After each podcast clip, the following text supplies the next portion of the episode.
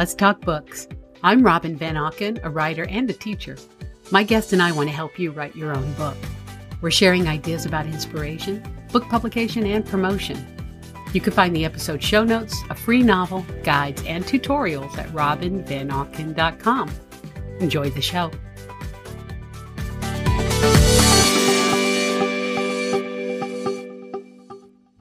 It's episode number eight, and my guest is Nancy Panko, a retired pediatric nurse turned author. Nancy has written for Guidepost Magazine and Chicken Soup for the Soul, but she hadn't considered writing a book until she started researching her father in law's military record as a surprise for her husband. Part of that research included George Panko's prayer book, carried in the pocket of three generations of men as they navigate war. As she held the military missal in her hands, Nancy thought if this little book could talk. Her novel, Guiding Missal, gives the prayer book a voice. You can learn more about Nancy and her book in the show notes at robinvanauken.com. Let's get started. Hi, it's Robin Van Auken, the wholehearted author, and I'm here today with Nancy Panko. Nancy is the author of a wonderful little book called The Military Missal, and I have completed this book. I stayed up all night, got up early this morning, and finished it. I was so excited to complete this book before I talked to you today. Welcome, Nancy. Thank you so much, Robin. It is a pleasure to be with you. Um, my book is Guiding Missal, but it is about a little military missal that comes to life in this book. And when we and, say the word missile, I, I, want to be clear for our listeners. This is a M-I-S-S-A-L missal, not an M-I-S-S. Can you explain the difference? The difference is the M-I-S-S-I-L-E shoots up in the sky. Uh, the M-I-S-S-A-L is a prayer book. And in World War II, they were handed out to military men, draftees actually, as they went through the line to get their clothing and their shots. They were offered a chance to pick up any kind of um, missal, prayer book, Bible of their denomination. And this particular one uh, was chosen by my father in law, as the book is based on actual events. And I have in my possession this 50 some year old military missal that's worn and you can barely see the writing, but it was carried by three generations of military men in their pockets during battle. So when I finally got the book back in 1994 and I held it in my hands, I felt such a surge of energy from this little book, and I knew it had a story to tell. And um, I figured I could be the the voice of this missal. And it was it's been a journey. It's been a a, a very emotional journey for me in um, recreating, first of all, my father-in-law's military record, which had been lost in a fire, and his sons had nothing to show for what their dad had done. And they didn't know what their dad had done. They didn't know what a hero he was. So initially it started out just to be a historical recollection. And it ended up being a book quite an amazing book. I really enjoyed it. It touched me. My my family is connected with the military. My father was a Marine. Um, my husband was in the Army, and my son was in Army, um, Fifth Group Special Forces, actually. So wow. I could definitely relate. My throughout the book, as I'm reading, um, going from World War to to the Cold War to Vietnam, and then to Somalia.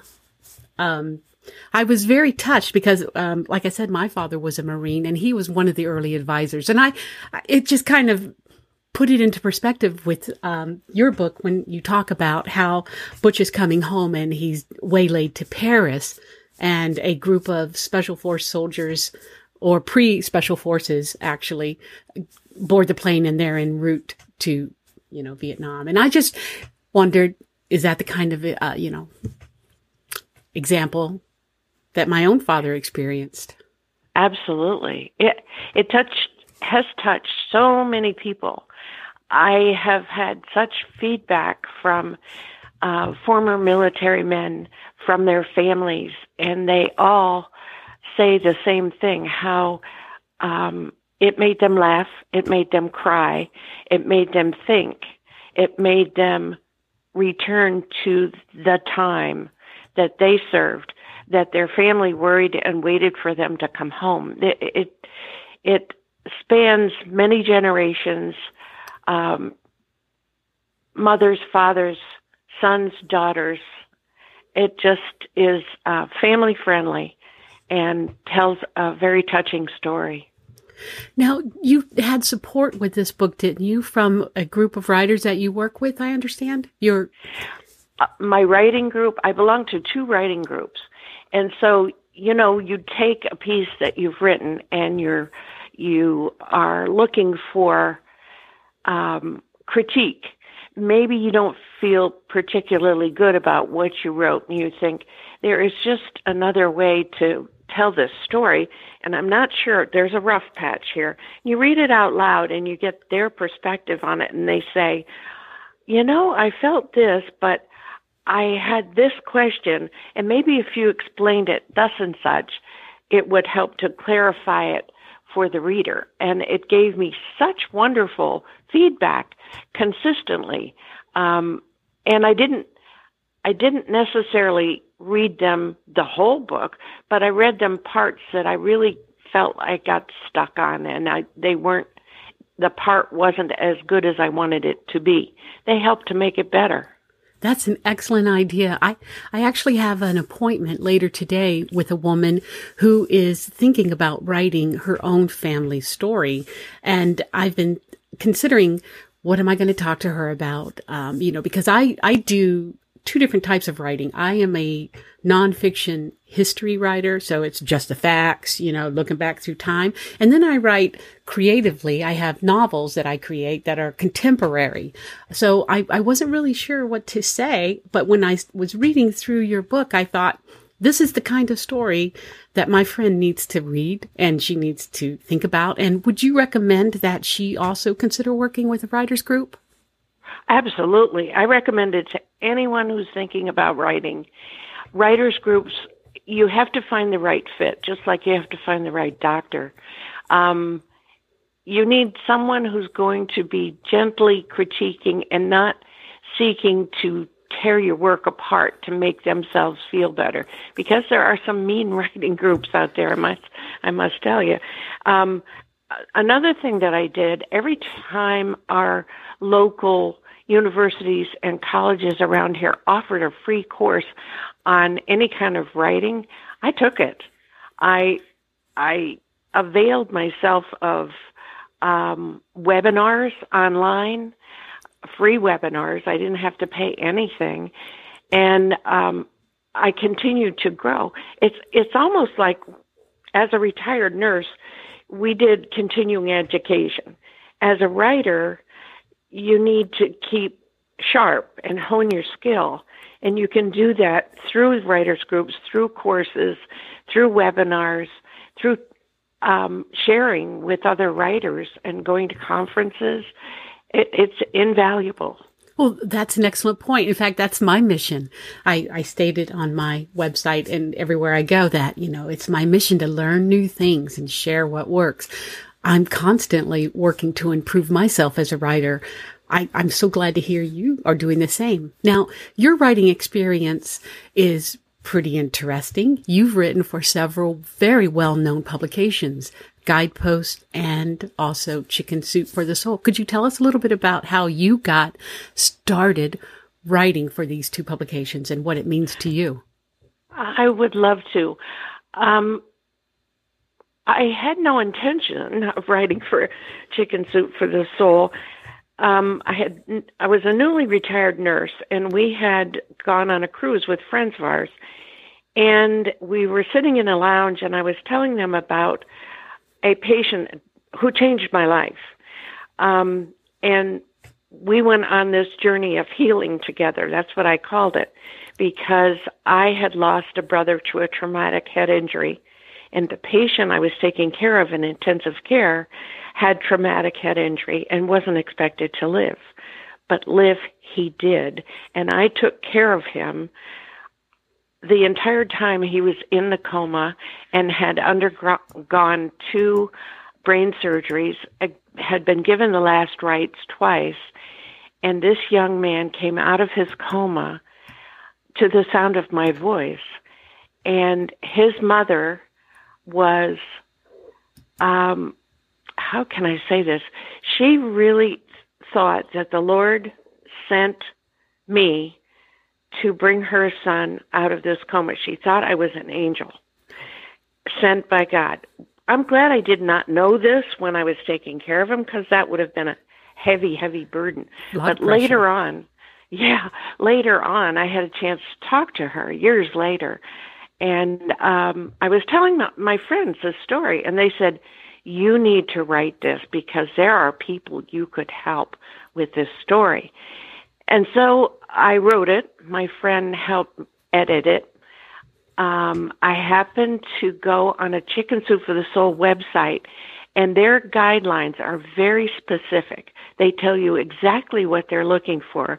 They give you all their book titles for which they're looking for stories, and they tell you that competition is stiff. For every story that's sent in, you are up against 5,000 other stories. And if you're chosen, it's a great honor. Well, they chose that story, A Journey of Healing, and then followed uh, seven more stories after that in succession over the next four years. And um, and I also wrote two stories for Guidepost magazine. I started then um, looking at what publications publish short stories, true real life stories, first person stories, and uh, it's been wonderful. It's been absolutely wonderful So and very satisfying. Very satisfying. so writing is something that you came to later. You were actually trained to be a nurse and you attended Lycoming College, which is where I work. Can you tell us a little bit about your profession? I was a pediatric nurse by default. I did not want pediatrics. Nobody wanted pediatrics. So when I got a job working uh, for Jersey Shore Hospital, oddly enough, I opted for. I put down my first choice was labor and delivery, and uh, that was completely filled. And they needed somebody in pediatrics and med surge. Um, low man on the totem pole got pediatric and med surge.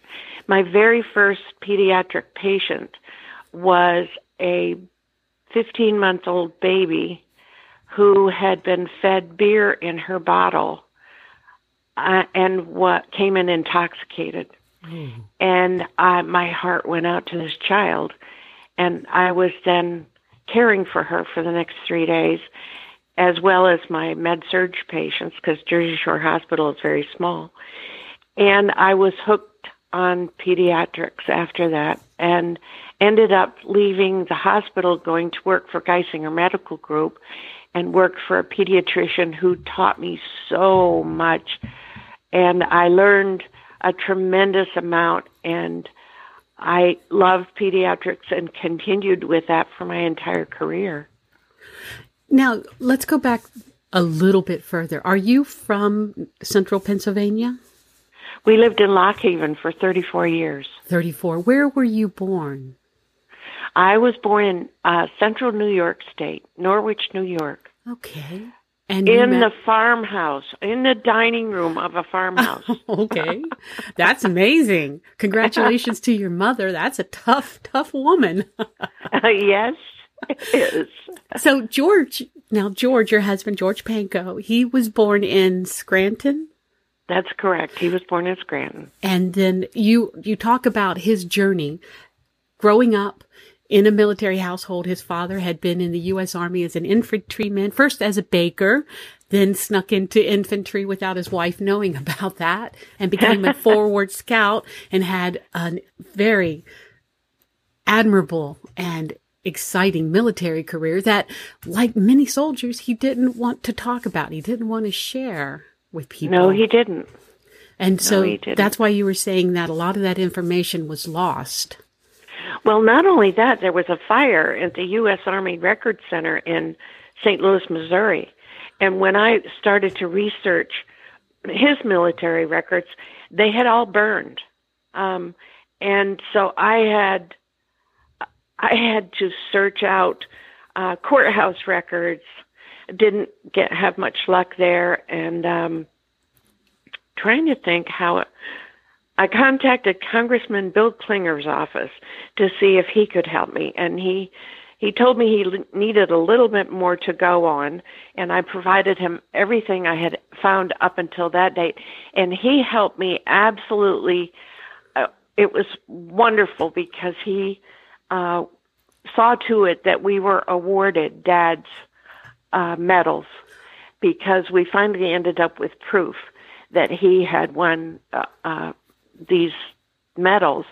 And one day, my brother in law uh, got the mail from the old homestead, and in it was a letter from a man who had served in the army with dad, and he was the uh, secretary of the company and kept immaculate records of every combat mission they were on, everywhere they went as they traversed through France and Belgium and Germany and back again, chasing the Germans out of France.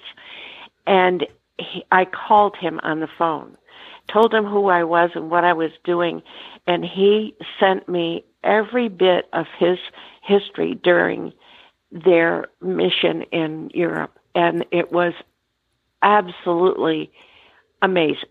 I had every day every single day that dad was over there, I knew what was happening. And I had complete historical context. And it, it made it uh, a lot easier to be precise with his military service. Well, and what a wonderful thing it was for this soldier, this former soldier, to have have that information and to provide it for you. You're very simply needing that information validates his having kept it and recorded it all of those years ago. Absolutely.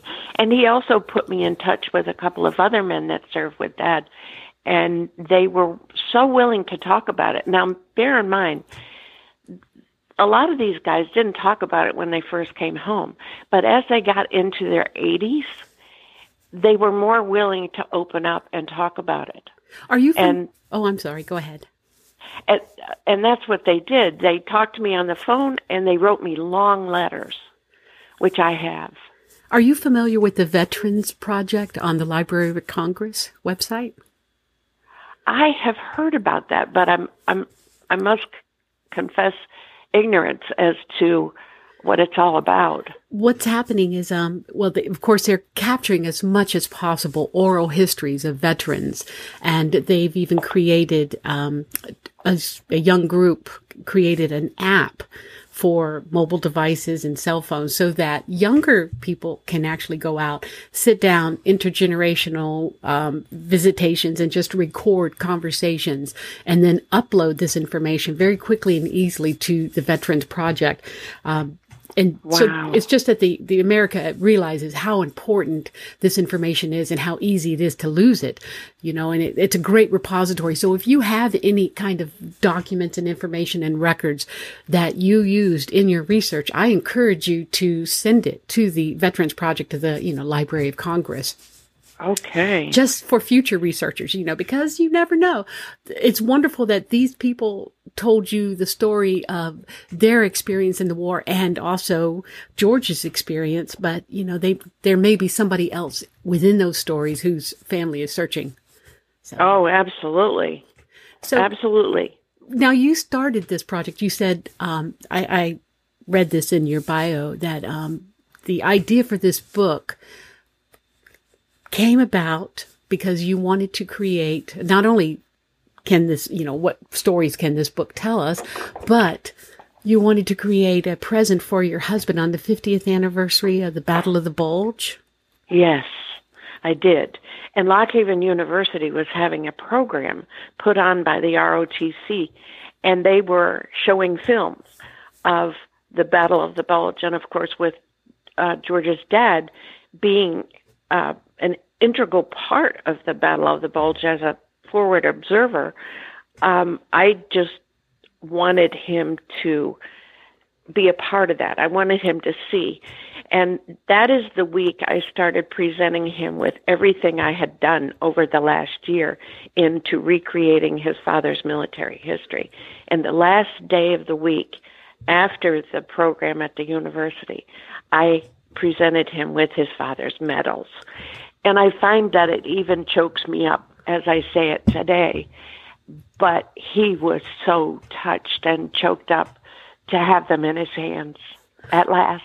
That is an amazing story. Are you saying it was quiet, secretive, under the wraps? Yes. You were doing all yes. this? What an amazing present that was. What a gift yes. of love. And the first day, I gave him one big fat notebook that I had um, all the documents in. And the second day, I gave him another big fat notebook of the journey that I was on in recreating his dad's military history and the letters from the men and letters from his uncle Joe, who was the one who took him on the airplane ride in over Paris. Right. that that was an unforgettable airplane ride, and um, and a lot of the uh, personal, personalized stuff.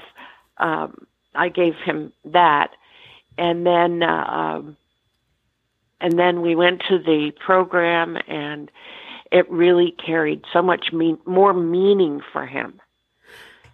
Now It you know, this leads it was to the, to the problem. You're going to have to create a how-to book now because there are going to be many people who want to create the same kind of legacy or gift for people in their lives. And this was a, almost a year long process on your part. yes, yes, a year. And, and how, how are you going to trace the footsteps you take? I mean, that's almost as important as guiding missal. Well, I that's the purpose that the two notebooks I saved everything. I saved um, every correspondence. I saved everything Dad's fellow soldiers sent me, as far as uh, booklets, letters from General Eisenhower, um, as the all those newsletters that the secretary put out. I, I just saved every scrap of information that I could to uh, to document everything. The the most amazing thing, one of the most amazing things to me, is they had pictures when they liberated the concentration camps, which some are saying now never happened. there are Insane. pictures of when they liberated the camps. These soldiers who stumbled upon the camps at first did not know what they were seeing. They did not realize what they were until they started talking to the prisoners who were upright and able to talk. What kind of a camp is this? And the answer they got was Juden, which is Jewish concentration camp. Extermination. And then they found the bodies and they found the crematoriums and and my father-in-law had the violent reaction that he did. I'm sure he wasn't the only one. No, he wasn't the only one because the the evidence uncovered was horrendous. After you had compiled all of this information and started working on it as a book, you submitted this book to a publisher, or did you talk to a publisher before the book was written? How did you go through that process of getting Guiding Missal published? Well, I um, I queried a a publisher, a Catholic publisher, oddly enough, since this was a, a military Catholic military missal, and he sounded very very interested, and he wanted me to send not an email um, manuscript, but he wanted me to send the actual manuscript, which was huge, heavy, and cost me $65 to send it UPS. My goodness. Then I got a rejection from him before it even hit his desk. I'm sorry, we're no longer um, accepting unsolicited manuscripts. And I said, But you asked me to send it. And that was that. So that was my first disappointment.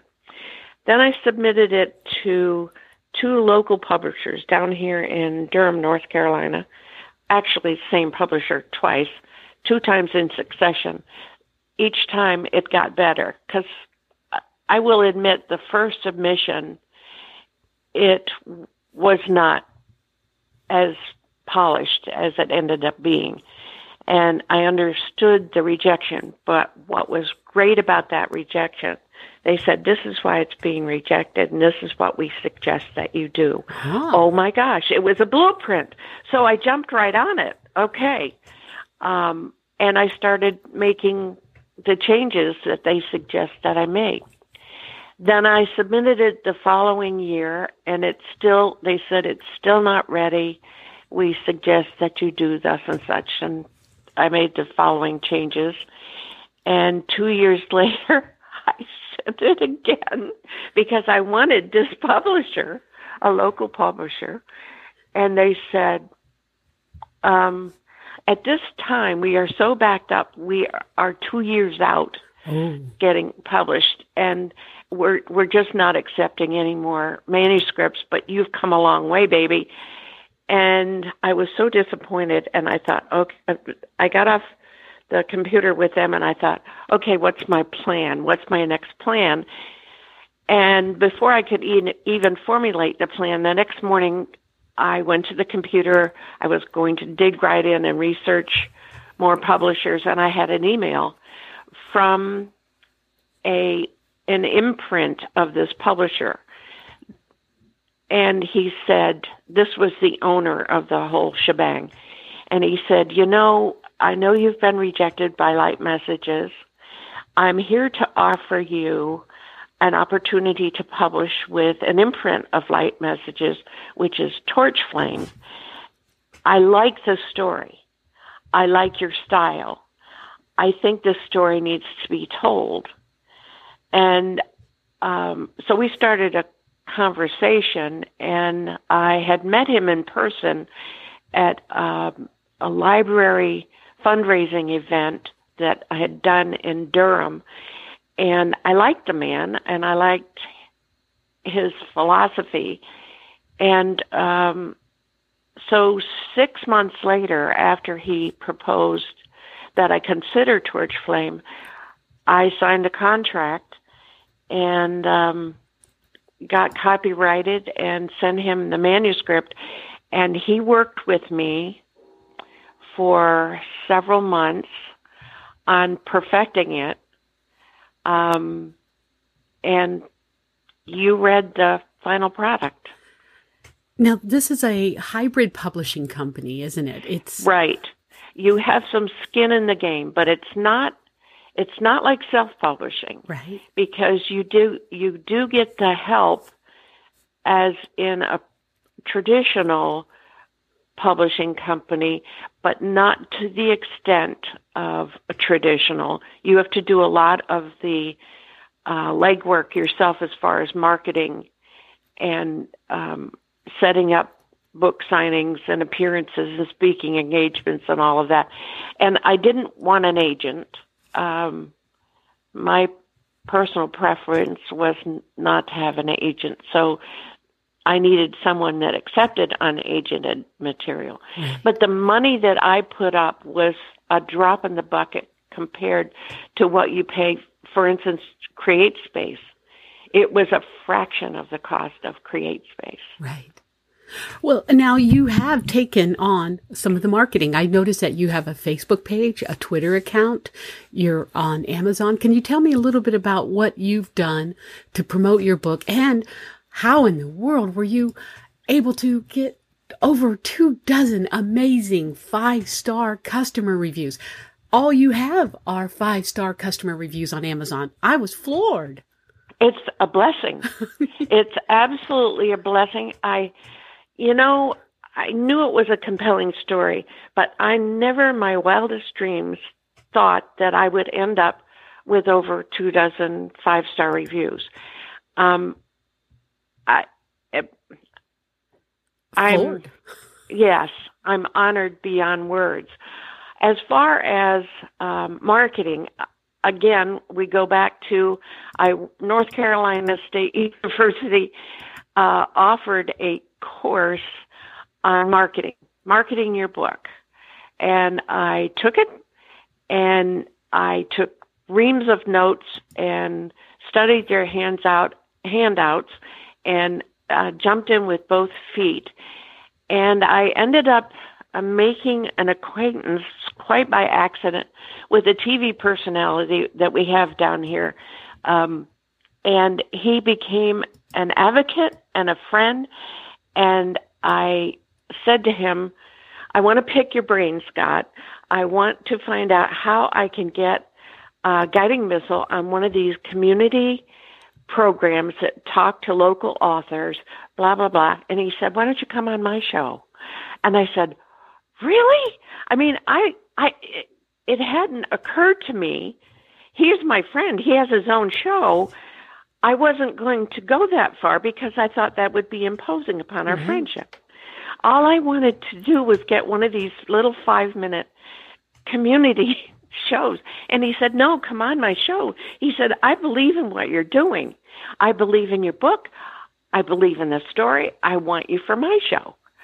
So that started that ball rolling. And then I started pursuing, I uh, had another friend who's in a big wig in marketing, but I didn't know it at the time because he also does graphic arts. And he had done graphic arts for a friend of mine who does greeting cards. And uh, he became aware of the book and the story, and he asked me to send him some information. And um, he, uh, I sent him a book and he loved it. And he started sending me information on how to market. And, and a lot of the things that I had done, I had done already. And then there were other things that I hadn't thought of. And he taught me how to write a radio pitch sheet. And you can go online and search out how to write a radio pitch sheet. And he, uh, he edited the first pitch sheet I did and then told me how to make it better. And I did. And I sent pitch sheets to all these radio stations. And one was in uh, Winston-Salem. So I ended up getting a, an hour long interview with this radio show in Winston-Salem. Another thing, I watched the newspaper, the Sunday newspaper, and there's a column in there, Book Beat.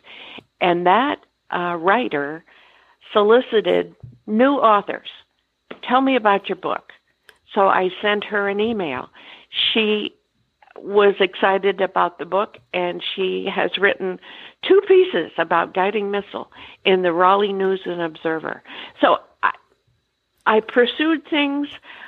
Um, I got lucky. I got people that believed in the story and ended up on TV, on radio, in the newspapers, and I've done speaking engagements. I contacted all kinds of service organizations and offered my services free. Free. Ended up, some of them paid. Who knew? Yes, some of them paid. Um, but when you offer your services free, people are likely to take you up on it, which gives you more exposure. People recognize your name um, my hometown newspaper in Pennsylvania did a, a big spread on um, guiding missal. Where I went to high school, they have a big newspaper out of Allentown, Pennsylvania. They did a big spread when I went home to a class reunion. The reporter wanted to talk to me because of publishing a book, Guiding Missal. Uh, it it has been uh, a wealth of good luck. Well, it also sounds like you were awfully brave putting yourself out there. I mean, you well, you know, if you don't reach marketing. for the brass ring, you'll never get it. You've got to go for it. You've got to go for it, and you can't be afraid of someone saying no, because that's all they. That's the worst thing they can say to you is no. exactly. and, and more than likely, they will say yes. So you used traditional media as opposed to relying on just the internet. You went out, you talked to radio, you talked to television, you talked to newspaper. You didn't leave anything to chance. Right. And how did you accomplish this? Did you create, you said you had a friend who helped you with the radio pitches, but did you also create a press release that you sent out to newspapers to stimulate my their publisher interest? my publisher provided me with his press release my publisher gave me press releases and um um different things on their letterhead and i used them all i used them all i also i sent this press release to every librarian in the county Oh. every uh, acquisition librarian because that's another source for authors. Now, that has not come to fruition yet. However, um, my book went with the publisher to, I think it's the American Library Association conference uh, in Chicago, and there was a great deal of interest. And eight college libraries picked up Guiding Missal to have in their library, and um, then I started my own local pitch for all the libraries in the county in Wake County, and then neighboring counties, Durham County and Johnston County. And I got two more libraries to pick up Guiding Missal to carry in their library. And um, that that's a big deal right there, Having and- it in the library. Yes, it is. having it in the library. And most authors forget the library. Right. they don't realize that it's a source. Um, and I think too, when people go to the library and ask, "Do you carry guiding missal?" It also puts a bug in the librarian's ear when they see something across their desk. Oh yeah, somebody was asking about this the other day, and that helps. Now, you also received an award for this. Tell me about the. Silver Award Medal. The Silver Award for Historical Fiction came from the Military Writers Society of America. My publisher suggested to enter my book in their annual contest, and I did. Um, I was hoping to just place, um, and they announced it live on YouTube. Uh, my husband was watching a football game in in the in the den, and I was watching this YouTube video.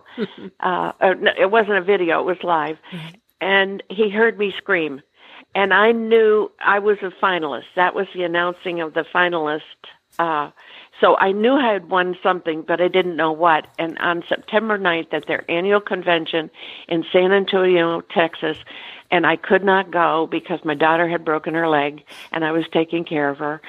Um, they announced that I had won silver medal for historical fiction, and I was just blown out of the water.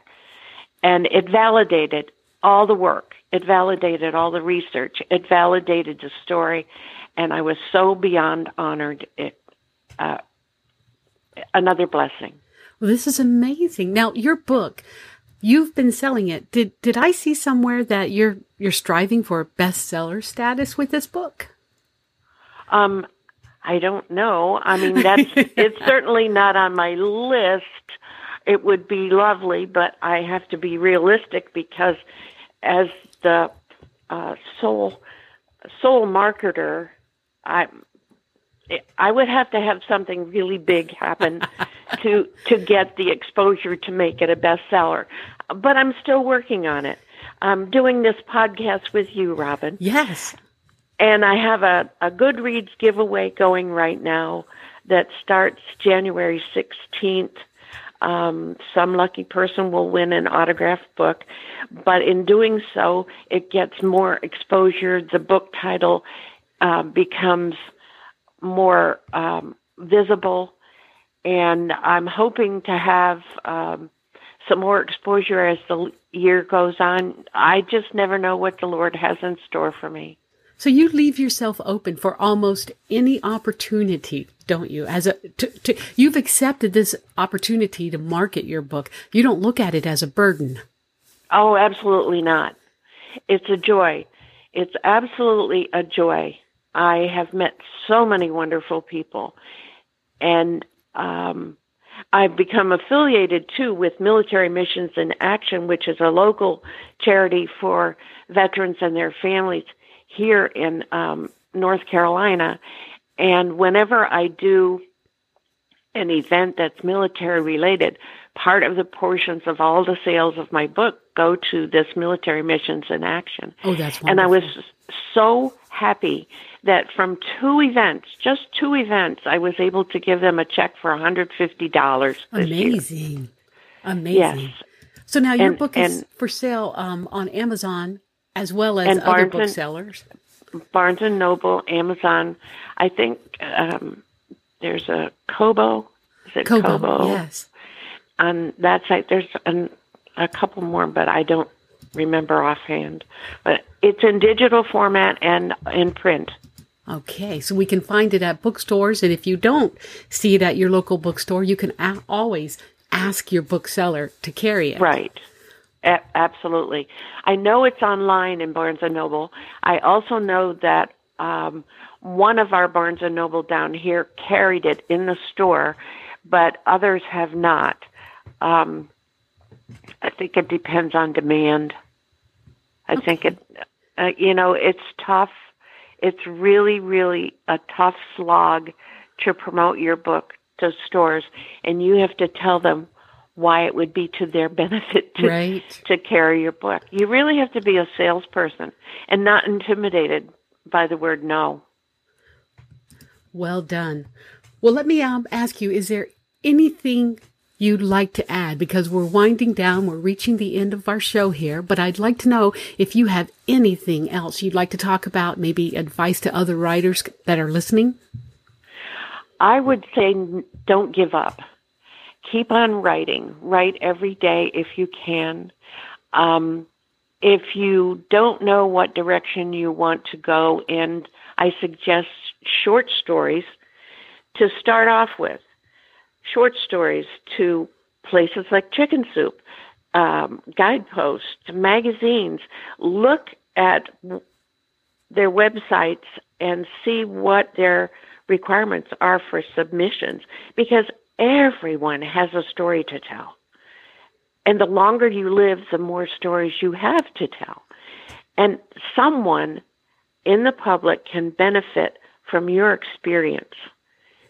You know, you are brilliant. I'm loving everything you had to say and learning about your hybrid marketing method. And I'm really happy that you talked about how you've been going to all of these locations, talking to these people, beating on their doors. I'm telling you, you have more information to share. You need to consider the fact that you worked so hard to learn how to work in the 21st century marketing and publishing your book. You can share that information. And if you ever decide you want to, let me know and I'll help you in any way promote that.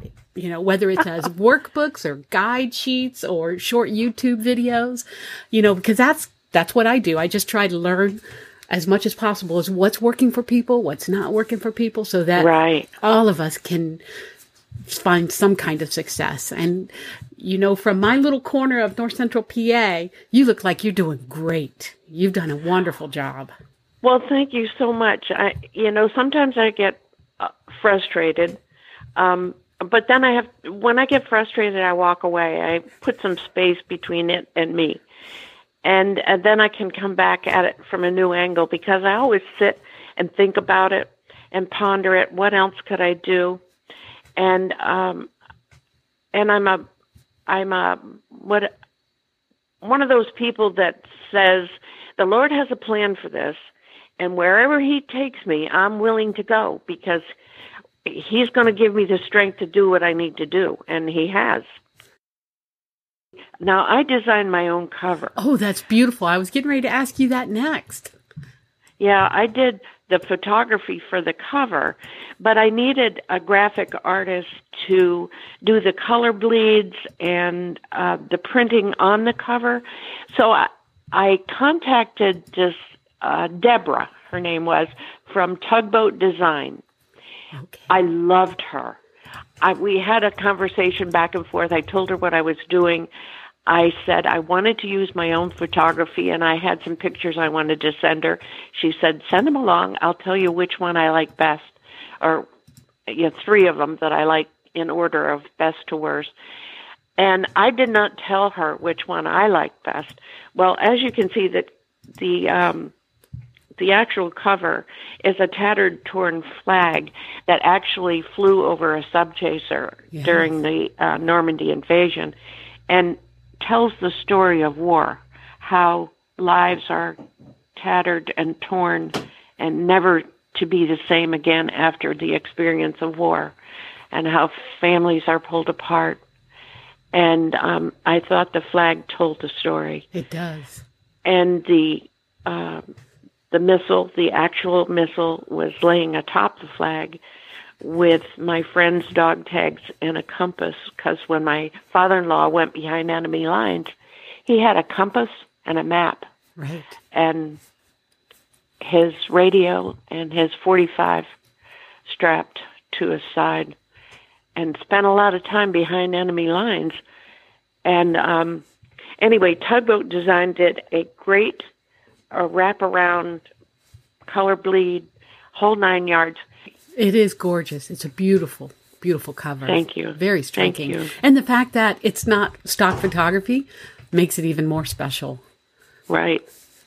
We're looking at the authentic artifact right there. You know, my background is archaeology, and um, when I see Ah. items like this on, you know, I I, I just want to look at it, touch it, admire it.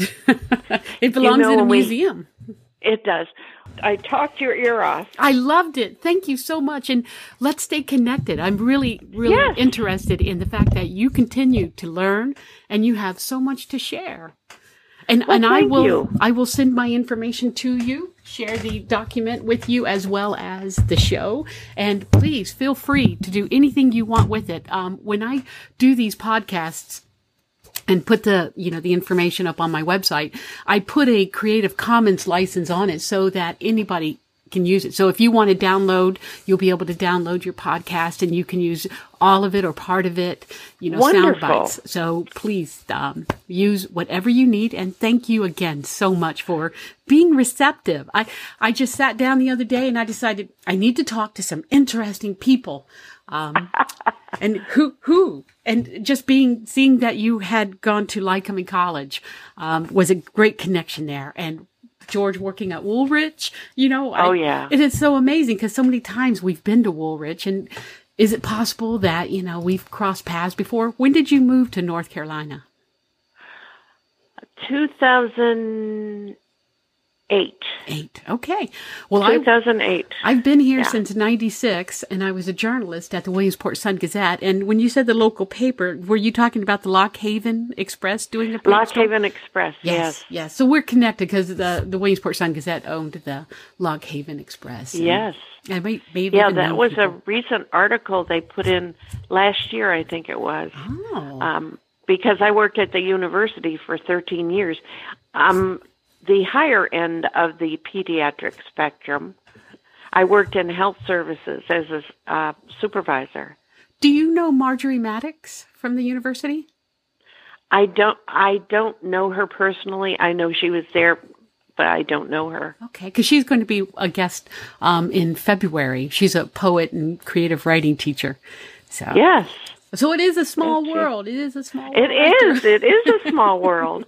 I loved working at the university level. It was it was great fun, but oh my gosh, those kids gave me gray hair. Yeah, I have classes starting um, next week, so yeah, I know exactly what you mean. I've enjoyed the winter break, but it's over. Yes, it's over. yes. They've already started pestering me, Oh dear. Yes. but that's all right. You'll have this. Yeah. Well, thank you. Well, it's been wonderful to talk to you, Robin. I really appreciate it. thank you so much.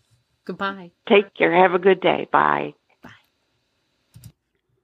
I hope you enjoyed my interview with Nancy Panko and that it inspires you to support the service members in your family and your community. Is there someone in your life who served our country, either in the military or as a first responder? Veterans don't always talk about the past because it's difficult, sometimes a heartbreaking job. but we need to remember their sacrifice and that they need all the love, support, and prayers we can spare. Consider sharing Nancy's book with your friends and family, with your American Legion or VFW post, or with anyone you think could benefit from its message of faith. You can find Nancy's book online at Amazon, and you can find me at robinvanauken.com. While you're on my site, download my novel, West Wind. It's free. And speaking of free, I've got half a dozen resources for writers and other creatives, so sign up today. Check out the episode and the show notes at robinvanauken.com slash session 8. Thank you so much, and if you haven't done so, please hit that subscribe button on your device. Until next time, goodbye.